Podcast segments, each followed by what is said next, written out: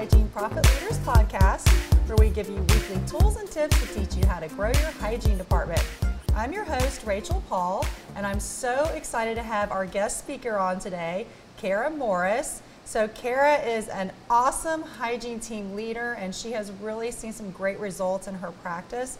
So, Kara, welcome to the show. Thank you for having me. Absolutely. So, tell us a little bit about your practice. Um, we have we are in based out of Drumright, Oklahoma, which is west of Tulsa, um, and we have um, six hygienists total. Not all are full time, and then we have five doctors. Um, we have nine operatories there, and the practice has been there for over 25 years, and I've been blessed to be a part of it for um, about five years. I started out actually as a temp, and then um, worked into part time, then full time, and now I'm the team leader, and I'm just such a blessing. That's awesome. Um, I actually, my husband lived in Tulsa for a while, Mm-hmm. so I've been to Tulsa quite a bit. I used to um, go fly when he was there. I was actually still in Atlanta, so I'd fly in um, as much as I could on the weekends and see Mhm. him because it was a temporary thing. But Mhm. Tulsa's a cool city. It is, it's a lot. Yeah, I always we always had a good time when we went out there. Mm-hmm. So um, you are now the hygiene team leader.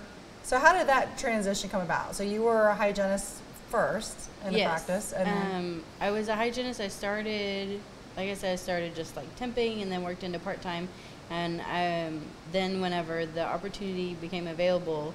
Um, I basically just knocked on their door every chance I got, saying I want this job. that's awesome. So you went for it. Like, I, yeah, were I- well, I really it wasn't really a team. I don't think we were part of the scheduling institute when, whenever the opportunity became available, Mhm. and then um, whenever we started with the scheduling institute, they didn't have a hygiene team lead for a while, and then um, I think maybe just by default the other hygienists um, weren't up to being that, and so they wanted me to.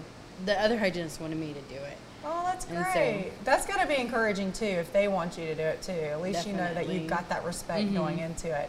So, what kind of growth have you seen in your hygiene department since you've become the team lead? Um, we went from I think we were averaging about um, seventy to eighty thousand dollars a month in hygiene, and um, we actually just had our highest month ever in March. We did one hundred and twelve thousand. That is So, so, awesome. huge growth, and I mean, it, you know, there's a lot. It's multifactorial, so not just from you know increasing hours and increasing production per hour and all of that. And there's a lot of you know a lot of growing pains too when you start adding more services and new hygienists and all of that.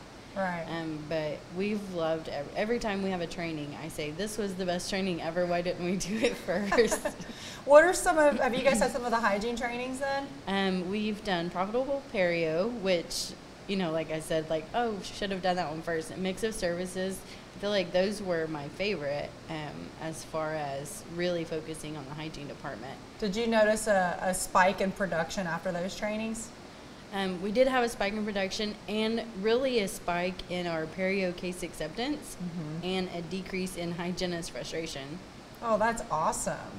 So um, actually, I hear a lot of a lot of hygienists and treatment planners say after that training, having those presentation school uh, tools to Mhm. present the treatment has been like a game changer for them. It's Yes. made it so much easier. Mhm. So I, I, should get like referral creds for sending you guys like I'm telling everyone here like go have them bring profitable perio to you because uh, awesome. it was such a huge impact for our office. that is great to hear. I'm glad you shared that. It's actually one of my favorite trainings to do. So Mhm. I always say like I'm a perio nerd. I Mhm. love talking about perio. Mhm. But when you think about it, a lot of offices, you've got your hygienists who know perio, but the rest of the team, they didn't go to hygiene school. So they don't really grasp the full concept of how important it is and that it is a disease and Yeah. that you need to treat it and the benefits to the patient. So I feel like after that training, they like everyone has a much higher sense of wow, this like we really do need to step our game up and treat this. Yes, even like the the assistants and the front desk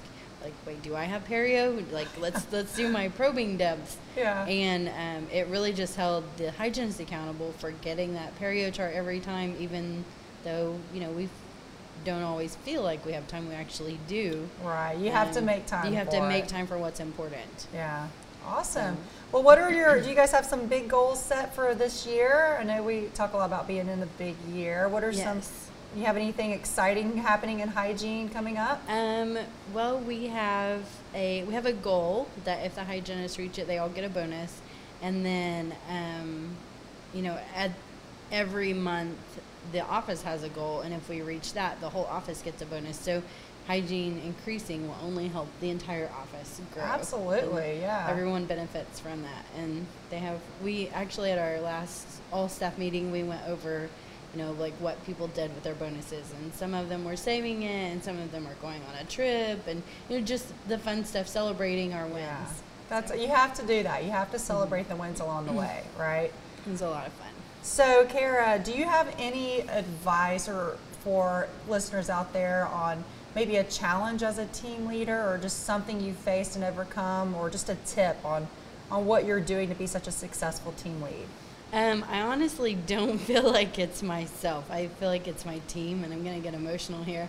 That's um, fine, yeah. But like, just keep trying every day. You know, like be the best team leader you can, and don't be afraid to admit when you fail, and you know, try it again. That's awesome. And failing is a big part of that. I Mm. tell people all the time, like you're gonna fail so many times, but if you have the respect and you have your team and you're all working towards a common goal, it's really fun to like Mm. So to move past that Mhm. and see all these great wins. and to celebrate like one of our hygienists is she does more perio than the rest of them and so um, just to celebrate that even though she says well i just you know do what's on my schedule she's really the perio person in Yeah. our office like she just is really passionate about it and you know celebrating those who really shine in a specific area Yeah, I always say, you know, when you look at a hygiene team, everyone has different strengths to bring to the table. And when you guys can celebrate each other's strengths and learn from each other, it just gets so much more fun. You Yes, know, it's just it is. exciting. And that's when you see these cool numbers, right? yes it sure is Well, Kara, I really appreciate you being on the show today. thank you And um, for for all our listeners out there, you know, take this insight and, um, you know, if you haven't had a perio training, you got to do that, right? and mix of services For sure, for sure. I love those trainings. Um, but again, thank you for being on the show. And to all of our listeners, be sure to subscribe to our podcast and also request a call and learn more about how um, we can come to your office and do some of these awesome trainings. And we appreciate you listening. And until next time, stay educated.